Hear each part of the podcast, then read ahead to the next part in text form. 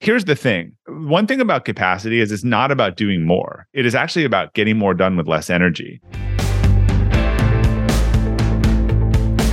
You're listening to the Elevate Podcast, and I'm your host, Robert Glazer. Join me as I talk to world-class performers about how they build their capacity and reach greater heights in leadership, business, and life, and how you can do the same.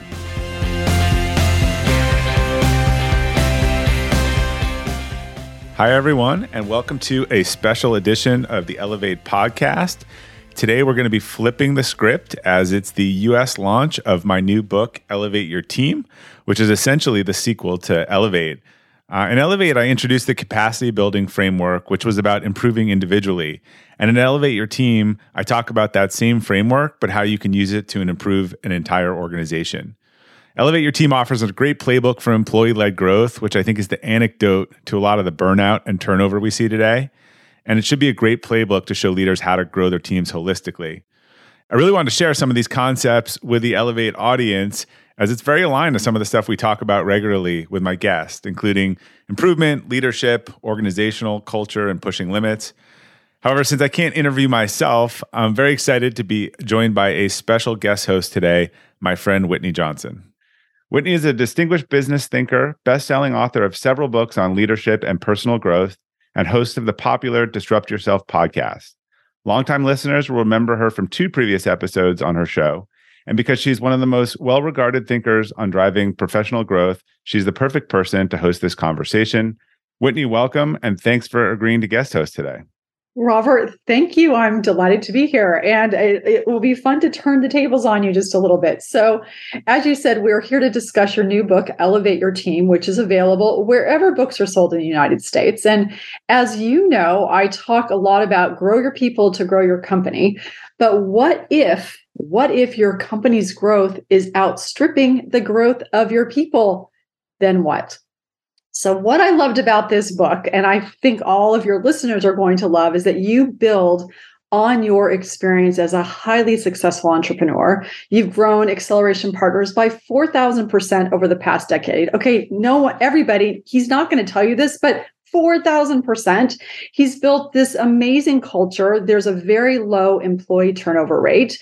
It's well below the industry average, and they're building capacity. 80% of their leaders are coming from within. So, Robert, I want to know what your playbook is. I think it's going to be very exciting to be able to talk about what do we need to do if we want to scale a business.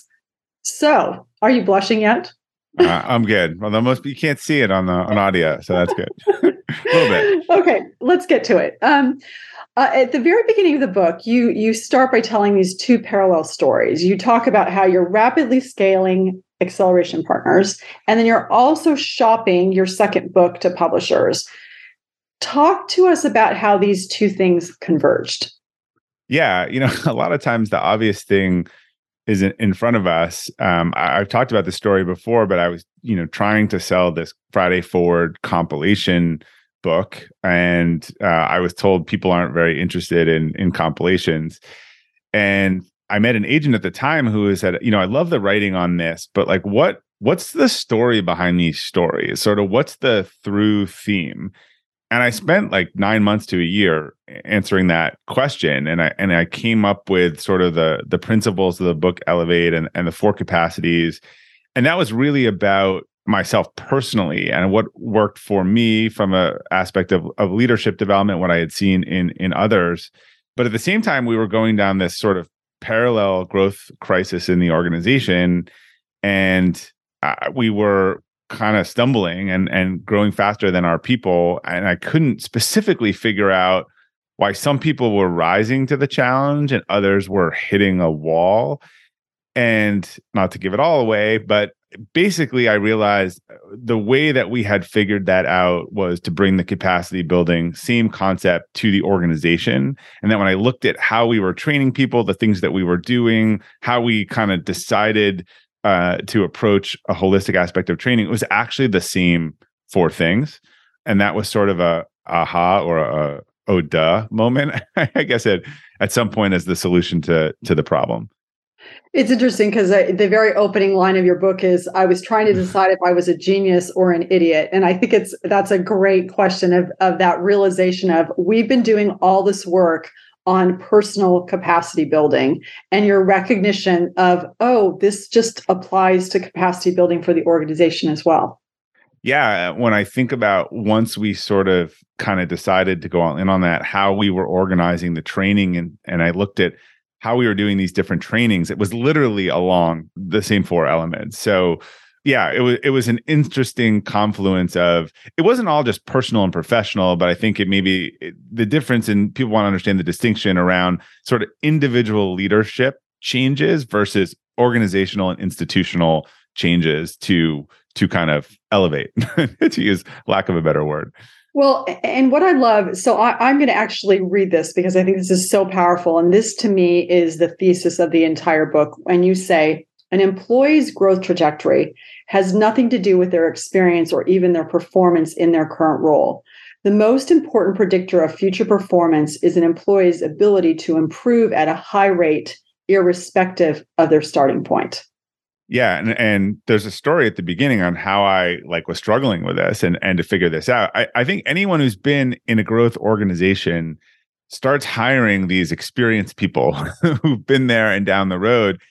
And then a lot of the times they just don't work out. And there's a variety of reasons, and I go into this deeper, but I think the real epiphany was, experience is great, but if you're growing quickly enough, and there's a graph that describes this, you will overcome anyone's experience, particularly if that experience took them forever to get, and then it's kind of fixed at where it is. So we realized early on, and I think this is both a build and a buy. You have to buy people that have high aptitude, but then you can also coach and improve people. And we just found time and time again that the person who was inside the organization, who showed that aptitude, who was willing to get better, just kind of outperformed. And someone said this to me years ago, sales, I think a lot of times makes things really clear versus other functions, things in sales functions. And they said, look, if you were hiring for a job, and let's just pretend that, we wanted someone to hit a $5 million book of business. And candidate one took 12 years of experience, but they're at a $5 million book of business. And candidate two has a $3.5 million book of business, but they did it in 3 years. They went from $1 million to $3 million. And so I need someone who change that example. Let's say they have the same book of business, but someone did it in 10 years and someone did it in 3 years. I think the historic approach to that, or someone would say, look, Whitney's got all of this experience. Don't I want her? And I would say, if I'm going to need a sales leader, I'm hiring for this year, I need $5 million. But if I need a $7 million book of business leader in a couple years, the person who figured out how to get from 0 to 3 in 2 years or 3.5 probably will do that better than the person who took 10 years to do that. So again, ideally we'd have experience and aptitude. And there's some things where you just need experience, right? You can't take a high aptitude person and throw them in a CFO of a public company. But a lot of these businesses are more growth oriented. And I just saw over and over again why experience could be problematic if aptitude wasn't part of the equation. Mm-hmm. You have to have both. All right. So let's talk about, you've talked about capacity building, and I want to, before we go there, tell us about this 50% rule. Oh yeah. So as we were growing really fast, so we were growing about 30% a year for almost a decade at some point. And if you understand the rule of 72, right, that would mean your organization's almost doubling every 2.5 years. And we had coaches or different people heard a different variation of, every time you double your organization, you will break 50% of your processes and 50% of your people. And we were kind of finding that to be true. I think we were doing better than that. But I was sitting there thinking, that's not how I want to grow a business. I don't want to have to fire or lose half of I'll fix the processes, but I don't want to have to fire lose half of these people every 2.5 years. How do we beat the odds on that? Because I think statistically that rule is probably true. And that's a tall task to ask people to get 50% better. But we were doing better than that. And I think that sort of came, there are a lot of different ways to build a business. I did not want to build a business the Silicon Valley way, where it's let's grow as fast as we can and burn out all the people along the way. And just, I use a chart sometimes of car tires. You do a lap around the track and you change out the tires. like we want to grow with these people. How do we do that? Mm-hmm. Mm. All right. So how do you do that? You've done it. How do you do it? Tell us about the capacity building within an organization. Sure. So as I said before, I think it's really applying the same framework of capacity building. So spiritual, intellectual, physical, emotional. I'll just highlight each at a high level. And I think some of the things, what's different maybe about individual versus, you know, we talk about and elevate your team organizationally. So spiritual, I talk a lot about understanding your core values and your purpose and sort of developing authentic leadership. In this context, it's how do you do that for all of the leaders in your organization? How do you help them understand their values, their why, their strengths, what they're good at? Because we always said there's never a prototypical like AP leader. We don't have a model of a leader. I think people are the best leaders if they can understand who they are authentically. And when they're trying to not lead from an authentic core, they're often not that successful. So we're actually trying to help people go down that journey of like having these breakthroughs on, oh, this is who I am and what I value. And by the way, all of these things, and I should say this is about the holistic aspect of it, show dramatic improvement outside the workplace. At the same time, they show inside the workplace, which is what's fun and enjoyable for me. Intellectual is, again, instead of personal discipline and learning and thinking and that sort of things, it's how do you do this organizationally? How do you create a culture that pushes people out of their comfort zone, a culture of learning, a culture that learns how to give feedback and accept feedback, have difficult conversations, and really be the type of place where people can better routines, better habits, kind of overall. So that's intellectual. Physical, again, really clear personally, kind of mental and physical health. Well, the organization can be highly responsible or you know, for people's physical and emotional health in terms of how it's structuring work. Is it giving anyone a break, particularly in our new remote and hybrid work? Like, do people, are they getting any time off to rest and reflect? And you know, I talk about the story of Marissa Mayer and her tenure at Yahoo, but it's also just more work doesn't equal better outcomes. I think we've seen that. And you have this huge reshift right now of people trying to now focusing on efficiency and what's actually working and not just putting more dollars on more problems. And then the last one, emotional capacity. Again, I think this was a lot about individually, how you react to challenging situations, mindset, quality of relationships.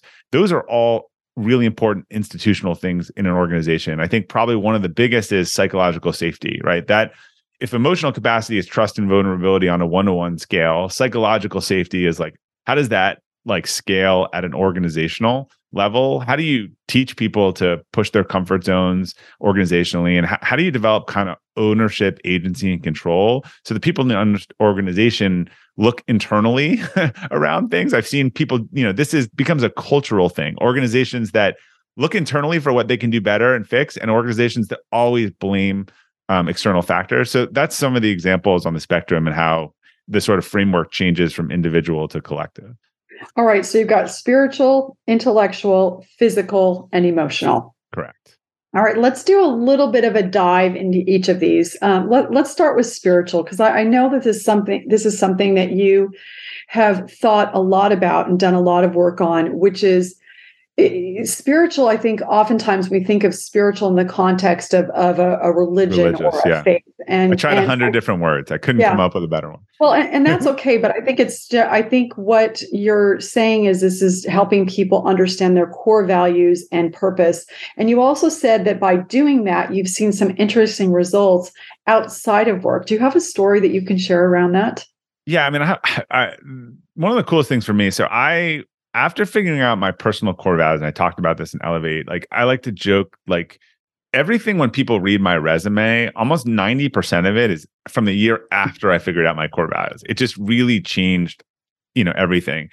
There wasn't really a process for it. So I actually decided we're going to start doing this with our leaders, our up-and-coming leaders, and I used them as my guinea pig, and I took what I did and I built it into like a system, which eventually became the course because people were asking me about it. And after 4 or 5 classes, I was like, this really works. And I think people were a little surprised. They're like, wait, why? You want us to spend a half day at an offsite, like figuring out our personal core values? Like, what does this have to do with the organization? But I've just seen some like incredible breakthroughs for people and just the realization of, so here's one that comes up a lot that is common, that is for some people in a value. So they have some core value around trust. And having done this enough and done the work around the why stuff with Gary Sanchez, I've learned to ask the question, and I don't ask the specifics, but if I really sense that there's a core value around trust, it's say, hey, Whitney, you know, it seems like there's a deep thing on trust here. I'm not going to ask you what, but did you have some sort of deep violation of trust at some point in your life or your childhood? And usually their eyes will start welling up and they don't even have to answer the question. And so when we dig into this, and again, how it plays in a leader, we find that, look, someone with where trust is that important to them, first of all, they're not good at communicating to other people on their team that trust is important to them. And the other thing is that if you're on that person's team, and this is what we find every time, and you're 5 minutes late to a meeting, you kind of missed a deadline, they can't find you at 2 or 3 in the afternoon when they're looking for you, that strikes deep fears of that this is someone who can't be trusted. And what happened is these leaders had put these people on their team in a penalty box. One person was like, no, they're not in a penalty box. I'm like, so explain. Well, they're just in this thing where like, I don't really trust them and they have to earn. I'm like, no, that's a penalty box.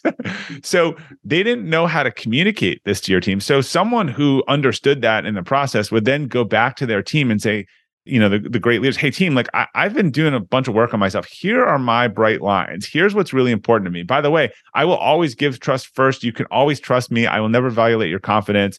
But here are the things for me in which trust can be broken. And honestly, it's really hard for me to come back for that once it's broken. If you're 5 minutes late to a meeting with me, but you come in with like a better solution or an idea, like I'm all good with that. So there were just countless examples where these core values had really like shown up in this person's life and leadership. And not only did they not know it, they couldn't connect the dots to why it was so important to them, but doing so, I think had implications both inside and outside of work, you know, when they think about their friends and a lot of that stuff. All right. So if I'm hearing you correctly, people, we have all of these scripts, these deeply held beliefs, these programs, the way we're wired and we're walking through life, and we're not aware of them necessarily. And the work that you've done to build spiritual capacities to help people understand what are those, for example, trust. And then once you know what they are, you help them uncover some stories that help them understand it even more. And then that allows them to articulate why they're doing what they're doing. And in the process of having those conversations, trust in particular, they're able to build trust back to psychological safety and therefore work more effectively both at work and at home. Is that what I'm hearing you say? Yes. And I'll give you another example just from a difference is that like there's some people who have a real problem solving mindset. And I've seen particularly with leaders, they realize they're suffocating their teams because they have been coaching them to bring all the problems and solve it.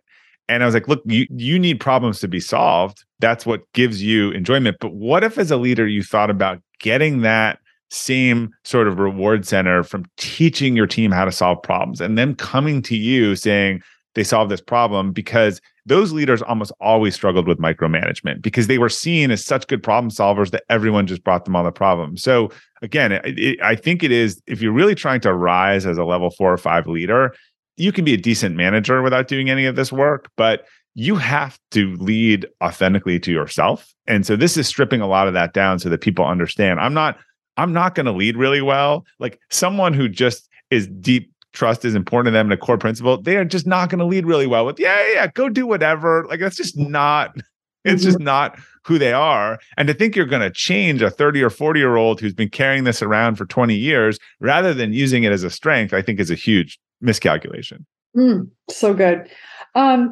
Just to clarify, you used the term level 4 or 5 leader. What's in your brain? What are you thinking when you say that? Yeah, I think that comes from Jim Collins's work on sort of, you know, there's, I think I'm going to get these not totally right now, but okay. 3 is kind of like a competent manager. Yeah. A level 5 leader is sort of transcendent leader who basically, you know, makes everyone around them better, right? It is not about them. It is sort of about the exponential effect that they have on their team, and there's labels and all the things, but at a high level, you know, I think level 5 leadership has sort of been identified as the pinnacle of of leadership. These are leaders who are not telling anyone what to do, right? They are leading kind of from the bottom, and they have millions of people who want to follow them. Yeah. All right. Yeah. In case people were like, what's a level 5 leader? I want to be a level 5 leader. Okay. So let's go to an intellectual capacity. It's interesting to me as thinking about this, you put feedback, the ability to give and receive feedback, even in difficult situations, as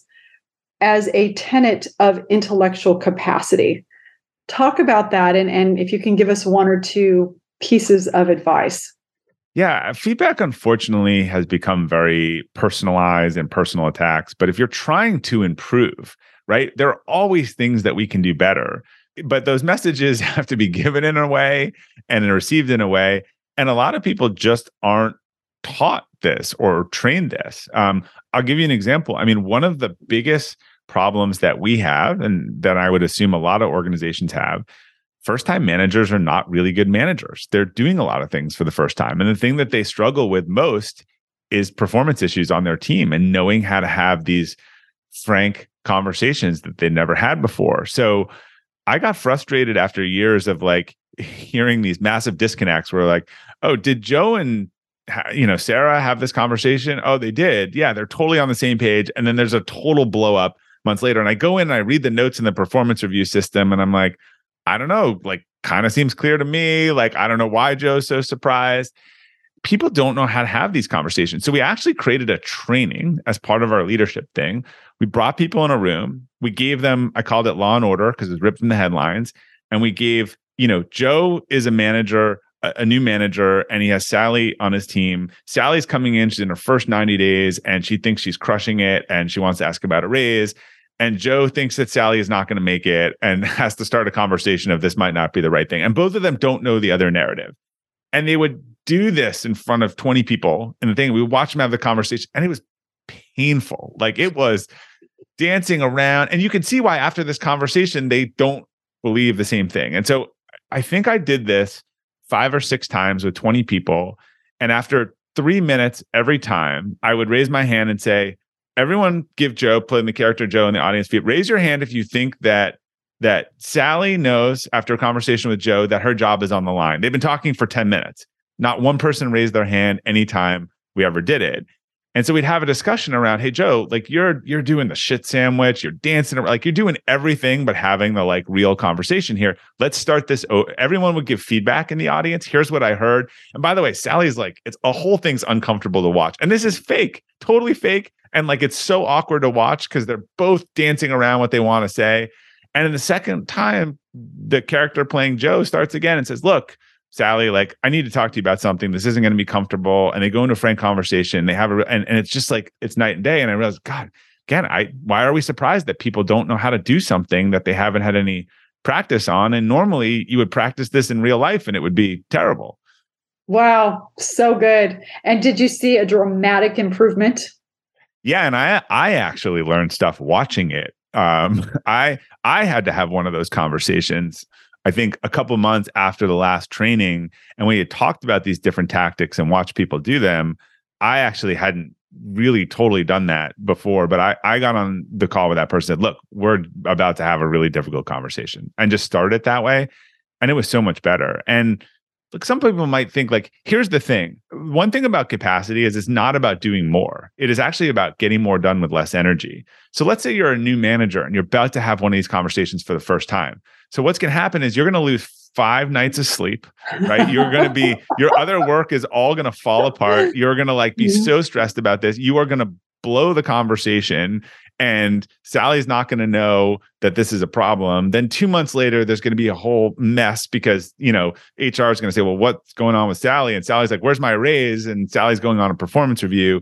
It's actually so much more energy and mess than when you get intellectual capacity is like upgrading your operating system. When you learn how to do something better, smarter, and faster, you don't lose 5 hours of sleep. You go into this, you have a super clear conversation. Sally is not psyched, but Sally actually appreciates hearing the truth. And you're going to help Sally start to find the job that Sally needs to find now. I think people miss the thing where, again, that should take 1/10 of the output, that the other example took. Have you ever owned something that inspired you to up your game? 2 years ago, I bought a dual suspension mountain bike for the first time, and it pushed me to ride trails that I had never been willing to try before. When we own exceptional things, they inspire us to do exceptional things. The all-new Lexus GX has exceptional capability that will have you seeing the possibilities you never knew existed. Its advanced technology and luxurious interior mean that wherever you go, you'll never go without. The Lexus GX comes with available dynamic sky panorama glass roof, available front row massaging seats, best-in-class towing capacity, available 33-inch all-terrain tires, and available multi-terrain select. I've seen the new Lexus GX popping up all around my town, and not only does it have the capabilities to take you to new places on and off the road, but it's a great-looking car. The new Lexus GX is ready to raise the bar for you. Live up to the all-new Lexus GX, luxury beyond limits. Experience amazing at your Lexus dealer. When you're hiring for your small business, you want to find quality professionals that are right for the role. That's why you have to check out LinkedIn Jobs. LinkedIn Jobs has the tools to help find the right professionals for your team faster and free. LinkedIn isn't just a job board. It helps you identify and hire professionals you can't find anywhere else, even those who aren't actively searching for a new job but might be open to the perfect role. Case in point, last year I asked the CEO of a major ski resort how he got his job, and he told me that he saw it on LinkedIn and decided to apply. In a given month, over 70% of LinkedIn users don't visit other leading job sites. So if you're not looking on LinkedIn, you're looking in the wrong place. On LinkedIn, 86% of small businesses get a qualified candidate within 24 hours. Hire professionals like a professional on LinkedIn. The team at LinkedIn is also constantly finding ways to make the process easier. They even just launched a feature that helps you write job descriptions, making the process easier and quicker. Post your job for free at linkedin.com/practical. That's linkedin.com/practical. to post your job for free. Terms and conditions apply. Yeah. So as I'm listening to you say this, a couple of thoughts are coming to mind. One is that this isn't just building, the ability to give feedback isn't just building intellectual capacity. It's actually building physical capacity and emotional capacity. But the other thing that I'm hearing is that we go back to your principal thesis, which is a company that can grow is one where the people can grow as fast, if not faster than the company. That is why this building of giving feedback is so central, because it allows you to get better a lot faster. Yeah. And feedback doesn't work on most companies because, again, they don't know how to give it. They haven't been taught. It's all given in a personalized thing, which is an attack, versus we like a framework called situation, behavior, outcome. Like what happened? What was the action? What was the result or outcome? Ideally, why it was negative to that person. Here's a common example. I have talked to so many people who are damaged years later. They have PTSD of being told the feedback was about a characteristic. It was about something they were, something they couldn't fix or improve. This would be the same thing I'd say you could do to a child inadvertently. There's a difference between doing something that's not smart and not being smart. Mm-hmm. So here's a classic example. I am sure that you have seen this. We all run into people who in our work who are not very strategic, right? And have you ever tried to have a conversation with someone who's not strategic about why they're not strategic? It goes horribly, particularly if you tell the person you're just not strategic. Well, mm-hmm. Oh, that's a character flaw that I can't fix. Like, what am I supposed to do with that? And really, if they aren't, they won't know what to do with that. So that's a separate thing. There's a real difference of saying, hey, in that presentation to the client, it was really lacking strategic insight. And here are 3 or 4 examples where the client was looking for strategy and we really didn't deliver. We delivered them tactics. Now, it may turn out that the person is not strategic and that's why they can't do that. But you need to start from a place of the outcome or the work product, not you don't have this gene. Because again, that doesn't seem fixable, does it? If I tell you don't have if you're not smart or you're not strategic or otherwise. I mean, I heard a child development psychologist years ago say to a group of parents, which I've kept this to the day, she said, you should never tell your kids that they're smart or not smart. Both are equally as bad, right? You want to tell them they did something smart or they did something not smart rather than tell them they're dumb or give them a free pass on all the stupid things they were doing because you're telling them they're just perpetually smart. And that always sort of stayed with me. Yeah, absolutely. And it reminds me of all the work by Heidi Grant and obviously growth mindset. But this idea, she wrote an article called The Trouble with Bright Kids, which basically said, if you have this identity of you're smart, then you do things to reinforce that. And then you don't, you get locked into this place of, I don't want to do anything that will ever make me look dumb, because then my identity will unravel. So is that why you talk about outcome-oriented goals instead of input-oriented goals? Is that where your brain's going on that?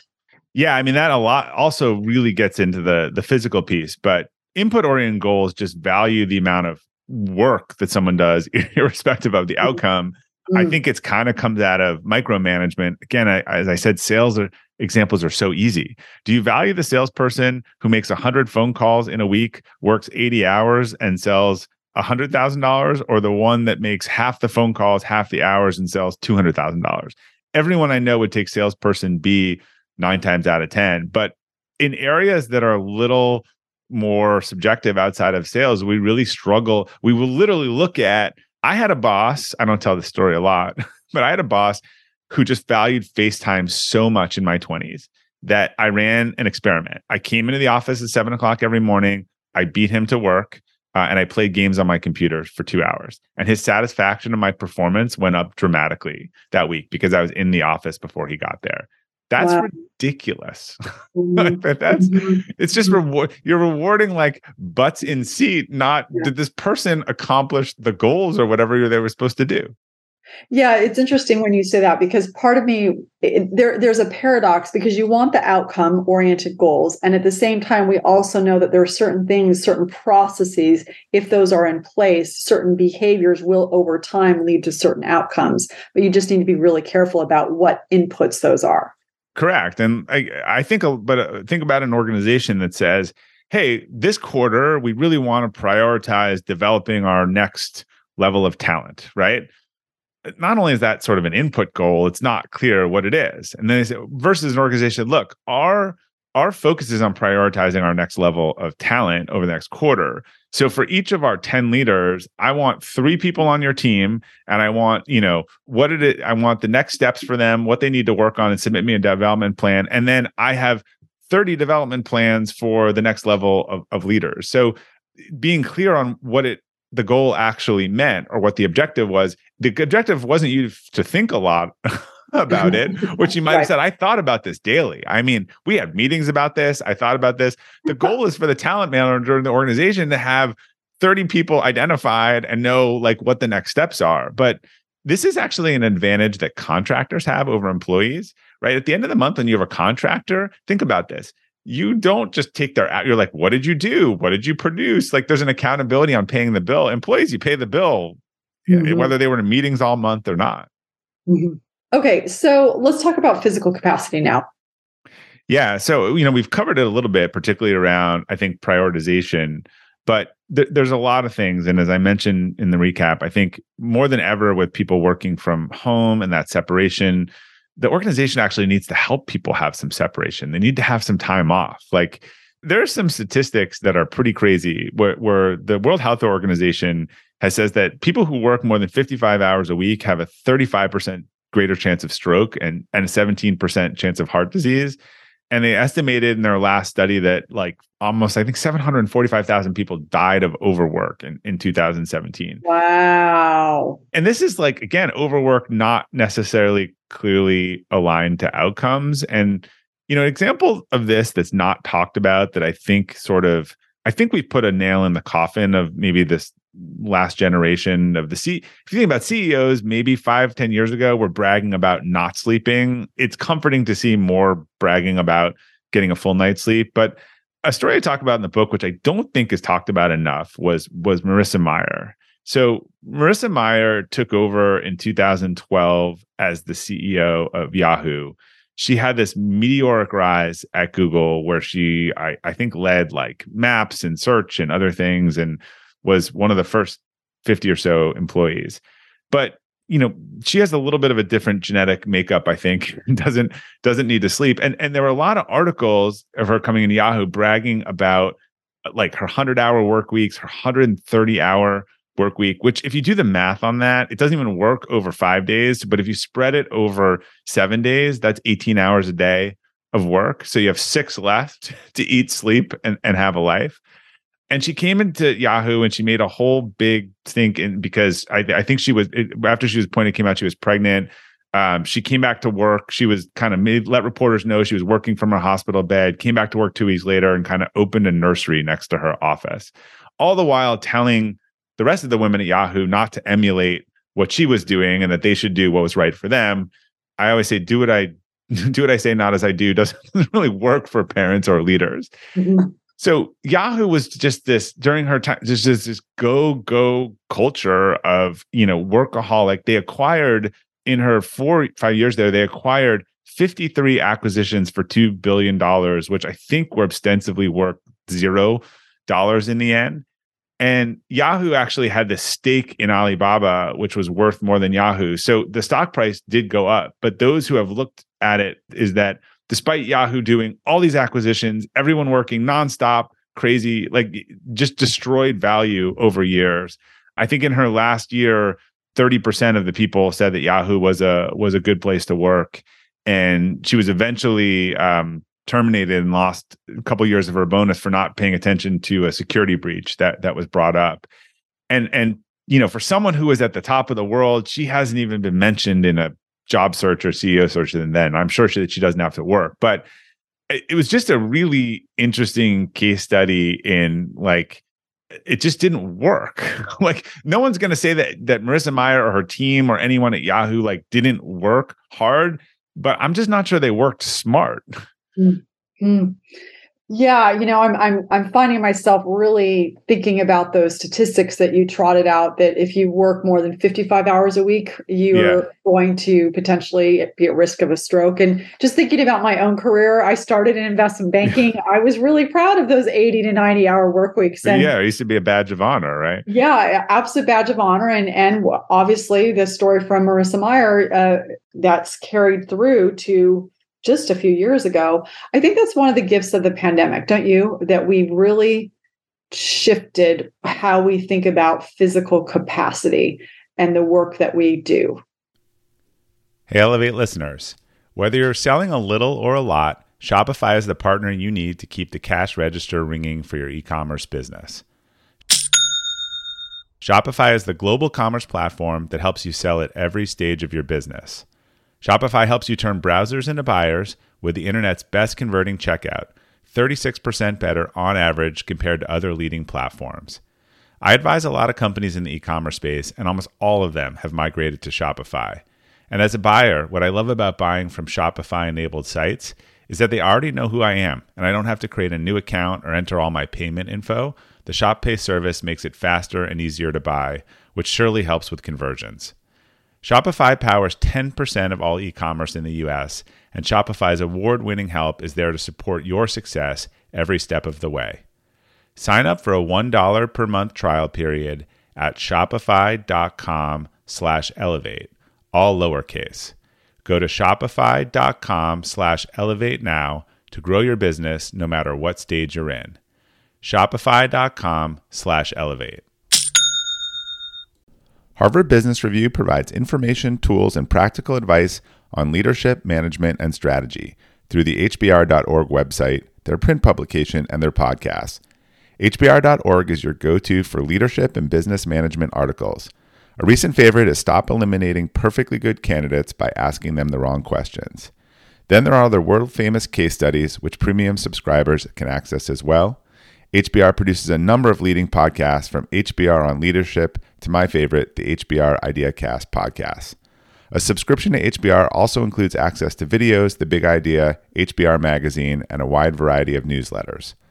While much of the Harvard Business Review content is available for free after signing up at their site, subscriptions to unlimited content start at only $10 a month. Go to www.hbr.org/subscriptions and enter promo code ELEVATE right now to take advantage of this great offer. Again, go to www.hbr.org/subscriptions and enter promo code ELEVATE to learn more about this great opportunity to help manage your career and business. Yeah, I think it's a gift for those who are enlightened, and I think it's a bag of coal for those who aren't, because I think there are still some leaders out there, and now with the Capital Not As Easy and Cheap, who are like, yes, I mean, Elon Musk tried that. We are going to work hard and all night. And everyone's like, no, you know, you can't even get, and that's the 40-year-olds, right, who are mid-career and families. You can't even get a lot of 20-year-olds to do that anymore. They're so burnt out from their college and high school. Excellent. I mean, that way you could always count on the 20-year-olds to work 80 or 90 hours a week, right? And right. I just don't think a leader going out with this, like, I'm not saying, look, I worked hard. I used to outwork people like you. Like, I'm not saying, you generally, you know, not working hard is not a great solution, but wearing that as a badge of honor and going out and saying our differentiator is that we are just going to work people to death and ourselves to death. I'm just not sure post-global pandemic is going to really work for many organizations. Right. So building physical capacity is building capacity. How would you summarize it? Let me try and then you see if this works. It's giving people the tools and the space to make sure they are healthy, to make sure that they're getting enough sleep, to make sure that they're exercising, to make sure that they are physically capable of having the stamina required. And I guess the intellectual acuity, because obviously your body affects your brain, they have the acuity to do good work. So A, you said it better than I did. I used to always joke and say, look, it's not like the person who doesn't sleep and who's a mess and drinks too much and whatever shows up in your office place and flips a switch and is a different person. Now they're not even need to walk in your office. Now they turn on a computer. It's from the same place, right? So even more than ever, this bleeds over. And, you know, just on leaders, there's just some small things like for both team leaders. And I'll just give you a couple examples of things that I changed, you know, years ago. So people need a break. They're actually working more from home. You need to let them have a break outside of work, not email, call them all hours, like really recover. I mean, we have a program where we have paid for part of people's vacation as part of a wellness reimbursement if they actually stay offline. I learned years ago. Oh, that's so good. If they stay offline, you'll pay for part of the vacation. Yeah, both because we want them to have a real break. Yep. And two, there are a lot of micromanagers who run so many things through them that they can't actually go. I've always found like maternity leaves are amazing ways for someone to come back and elevate their job because they have to figure out how does this stuff not run through me for a couple months. And once they do that, they're like, well, I can take on new responsibilities. Another tactic I realized years ago is like Wait, I want to stop for a second. Yeah. I love the idea of using maternity leave as a way to see, is this person capable of thinking really strategically and upping their game? And so the goal could be is anybody who goes on mat leave, this is your opportunity. Yeah, you can come back to not 50% of what you were doing before. You figured out how to have other people or other do it at a, you know, and you can take higher level work. Yeah. I love it. Okay. Keep going. You said you had another. Honestly, the vacation thing, I'll be honest, a lot of employees are the problem, right? They can't take a day off because they're copied on every email. They run it through them. It actually forces them to both have some real vacation and detangle themselves from everything. I remember talking to one of our leaders years ago, didn't last. And she was like CC'd on every distribution list, every client. I was like, this just doesn't work. This person just couldn't let go. They just couldn't. And by the way, that went into their personal life, their parenting life. Like it was very consistent throughout everything. So just a couple other tactics. Again, telling people, oh, take a vacation, but you ever email me on vacation and I respond right away. Again, what am I modeling? So an out of office, hey, I'm going on vacation next week. If there's an emergency, call my cell phone. You guys got it. I'm not going to respond. Like these are important signals. The other thing I actually hear a lot more people doing, and I picked up on this years ago. So Saturday morning when my kids were younger, house was quiet. I'd get up when you know, before the pandemic, when I could get up early, and I go through a bunch of emails that I haven't caught up on the week, and then I'd send them to people and then they'd reply because I'm the CEO and I'm emailing them on the weekend. And I didn't want them to. It's just when that was good for me. I pretty much the last couple of years, if I email anyone, you know, not my executive team or particularly people below me, because I'm conscious of sort of the power dynamic level wise, you know, no one's below me. But I think anyone gets an email from the CEO and they respond to it. I do delayed delivery until 8 a.m. the next workday. And that has just been a great practice. I think it allows me to do what I want to do.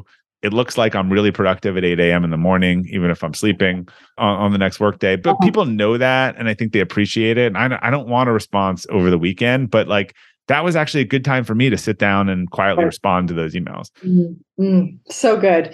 All right. Those are some great, great suggestions. I love the vacation piece as well of paying people if they'll actually stay offline. That's nice, putting those incentives. Incentives drive behavior, right? Yeah, so incentives are good. Yeah. All right. So let's talk very briefly about the emotional capacity. And I want to put two pieces together. And we started to talk about this idea of feedback, but I do think that building emotional capacity, and I'm going to put two things together. I don't know if this is where you're going. Let's see where you go with it. Is that your ability as a leader to manage underperformers is building emotional capacity. So let's talk about, how do you manage underperformers? And also, is there a way to identify people who are going to underperform when you're hiring? Yeah. So, you know, we talked about in spiritual capacity, a lot of it is understanding yourself. I think in emotional capacity, this is, again, psychological safety, trust at scale, a lot of communication styles.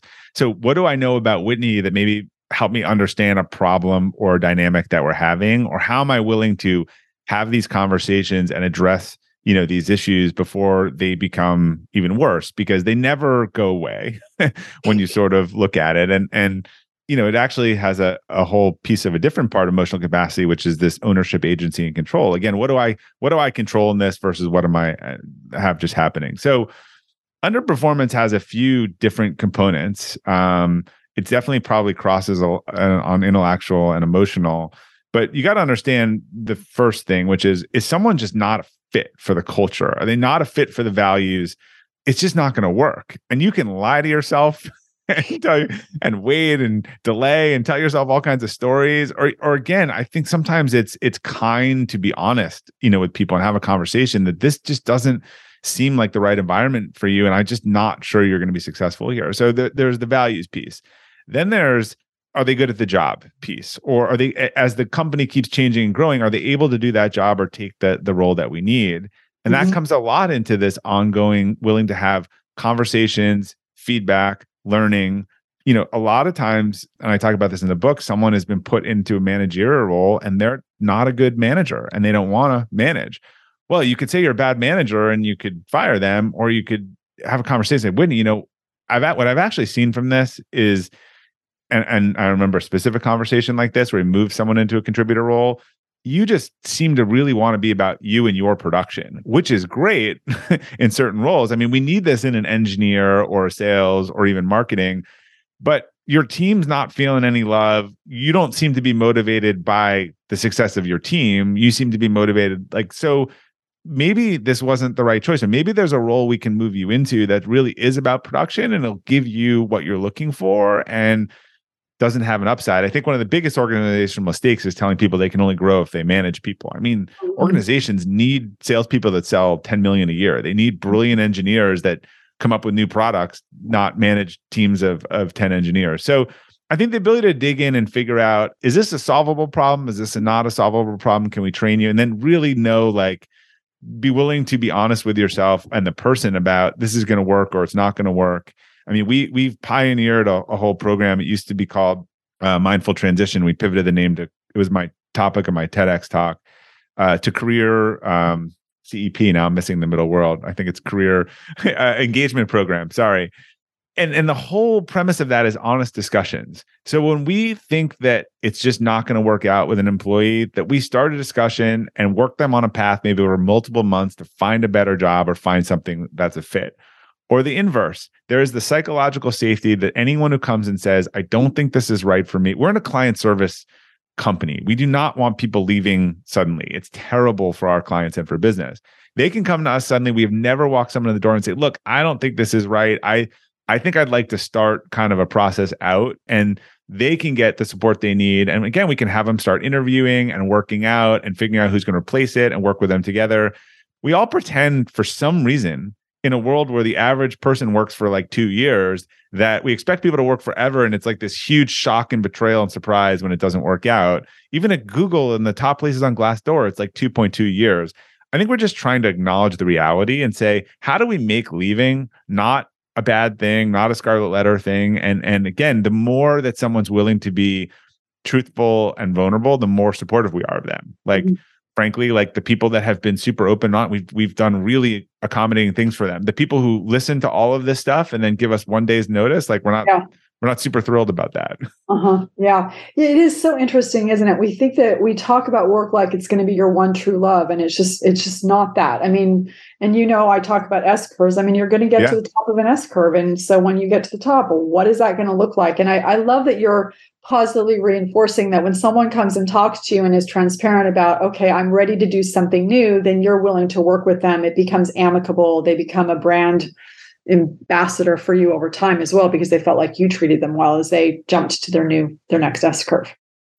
When you need mealtime inspiration, it's worth shopping Kroger, where you'll find over 30,000 mouthwatering choices that excite your inner foodie. And no matter what tasty choice you make, you'll enjoy our everyday low prices, plus extra ways to save, like digital coupons worth over $600 each week. You can also save up to $1 off per gallon at the pump with fuel points. More savings and more inspiring flavors make shopping Kroger worth it every time. Kroger, fresh for everyone. Fuel restrictions apply.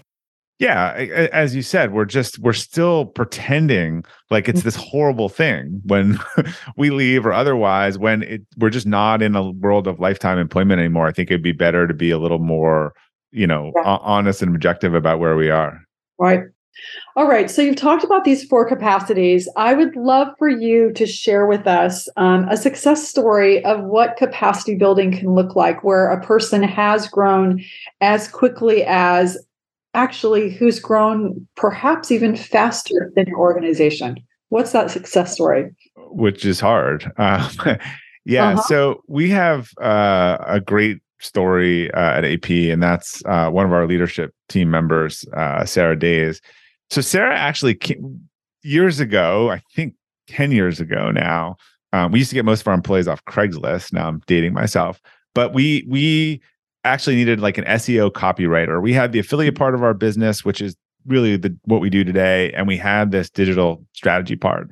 And Sarah came in and did some freelance work and was just great. And just anytime we ever gave her something, she was just like up to the challenge, wanted to learn, wanted to get better. And eventually she was leading our digital strategy team, which was the minority of our business. The majority of our business had another leader who decided to take a role overseas for a couple years. Her husband got sort of like a government tour of duty, and we were going to need a new head of that practice. And that's a totally different area, kind of different nuance. And Sarah sort of raised her hand and was like, I'll do it. And we're like, you don't know anything about this. But she was just so resolute and sort of just always willing to like dive in, learn, get the feedback, like emotional capacity. Like she's just a steady, people just rely on them. They're just steady. We always joke like the harder something is, sometimes the calmer she is. And so we actually decided like, despite having no experience in this part of the business, that like we were better off. We knew she was a culture fit, giving her a chance at this. She learned the business, grew at every time and is now global chief client officer, with over 200 people on her team running the biggest part of our organization. I think we joke, we like to think, I think it was probably the highest return ever on a Craigslist ad in terms of someone we probably hired to do some SEO copywriting for $30 an hour. But again, not only did Sarah demonstrate all those elements of capacity, she just was always looking to get better at all of them. And it's just not a surprise to me at all where she is today. What a great example of your model. All right. So where can people learn about your book? Yeah. So it's Elevate Your Team, Amazon. It's listed with everything at robertglazer.com. There's also a short code for the book, EYT, Elevate Your Team, EYTbook.com. And again, should be on sale today and over the next couple of weeks and months, anywhere books are sold. All right. And so just a PS to you all is that there is a very delightful reveal at the end about Robert's own capacity building, but we are not going to share that here. You just need to buy the book so you can read it. All right, so as we start to wrap up, I want to turn the tables on you and ask you your favorite question, which is, what is a personal or professional mistake that you've made and what did you learn from it? And it needs to be, if you possibly can, a story that you haven't told very many times. I won't tell a specific story of this because it would involve individuals. But, you know, a lot of times we talk about something or write about something to clarify their own thoughts on it. And I will say, it relates to a lot of themes in this book, I have so many times in my life known the right decision, the right thing to do, particularly around different people issues. And we'll talk about in the book when you just know someone's not going to make it.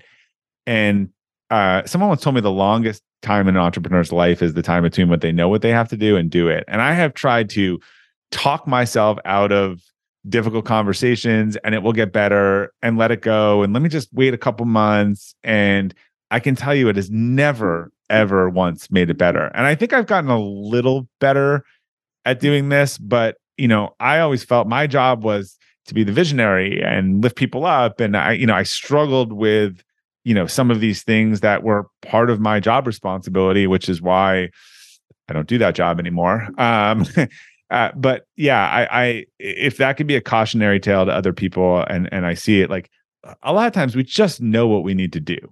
We know what we need to do, and then we twist ourselves in pretzels, not doing it because it's hard. The trick on this is the eventual blow up conversation, whatever you are forced to have, is much worse than the one that you could have had earlier. Yeah.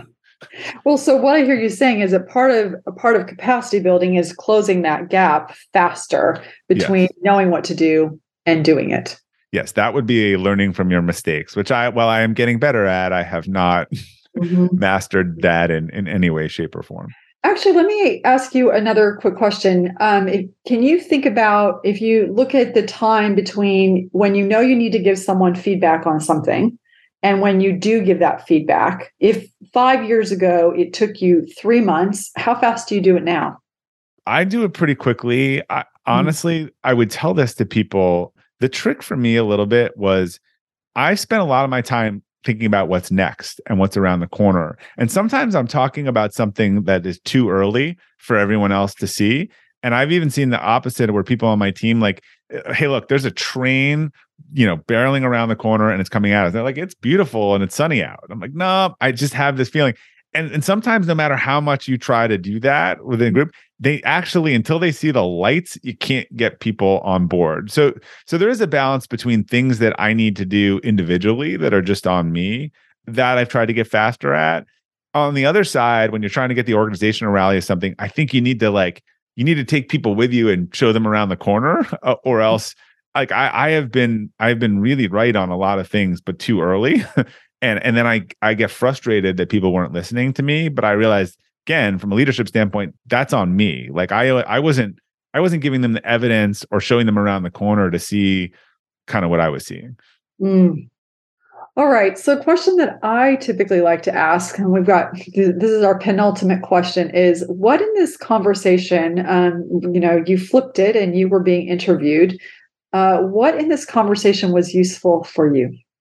Yeah, you know, I talk a lot about how these capacities intersect with each other. And, you know, sometimes when I'm talking to people, it is very nuanced conversations like A, B, and Z. But if you saw how many times it bounced around, and I think you made the exact point that I make a lot, particularly I think people understand it about physical capacity. Like when you're exhausted, when you're frustrated, like your relationships go to crap, your planning and learning and discipline goes to crap, like all these things I think was interesting to me was just seeing almost even different connections and pathways between these things, because I always say they're interconnected, but there were some topics where we jumped around, which actually went through two or three of them at one time. So what was useful for you was just that reinforcement of, you know, that they're connected. You talk about their being connected. And then in the course of our conversation, you saw that yet again, they are connected. Yeah. I mean, you were talking about sort of dealing with people and performance in the context of emotional capacity. And I always think about it in intellectual capacity, but it is equal or more parts emotional capacity. So it was interesting, another lens on that. I can know what to do, but I can be too afraid to do it, right? Yes, indeed. Okay, so Robert, any final thoughts as we wrap up? No, I think we've left the listeners with plenty at this point. So my final thoughts are, thank you for letting me take over your show for the day. It was a lot of fun and I learned a ton. Well, thanks, Whitney. You're our first guest host. You're our best guest host by far. And I hope we get to do it, a chance to do it again.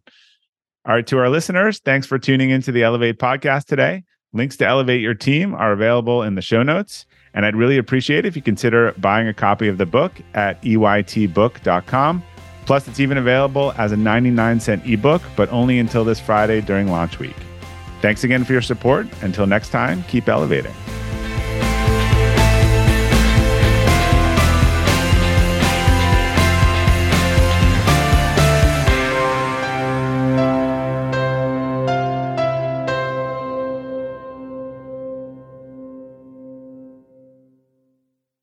This episode is brought to you by the Yap Media Podcast Network. I'm Hala Taha, CEO of the award-winning digital media empire, Yap Media, and host of Yap Young and Profiting Podcast, a #1 entrepreneurship and self-improvement podcast where you can listen, learn, and profit. On Young and Profiting Podcast, I interview the brightest minds in the world, and I turn their wisdom into actionable advice that you can use in your daily life. Each week, we dive into a new topic like the art of side hustles, how to level up your influence and persuasion, and goal setting. I interview A-list guests on Young and Profiting. I've got the best guests, like the world's #1 negotiation expert, Chris Voss, Shark, Damon John, serial entrepreneurs, Alex and Layla Hermosi, and even movie stars like Matthew McConaughey. There's absolutely no fluff on my podcast, and that's on purpose. Every episode is jam-packed with advice that's going to push your life forward. I do my research, I get straight to the point, and I take things really seriously, which is why I'm known as the podcast princess and how I became one of the top podcasters in the world in less than 5 years. Young and Profiting Podcast is for all ages. Don't let the name fool you. It's an advanced show. As long as you want to learn and level up, you will be forever young. So join podcast royalty and subscribe to Young and Profiting Podcast, or Yap, like it's often called by my Yap fam, on Apple, Spotify, CastBox, or wherever you listen to your podcasts.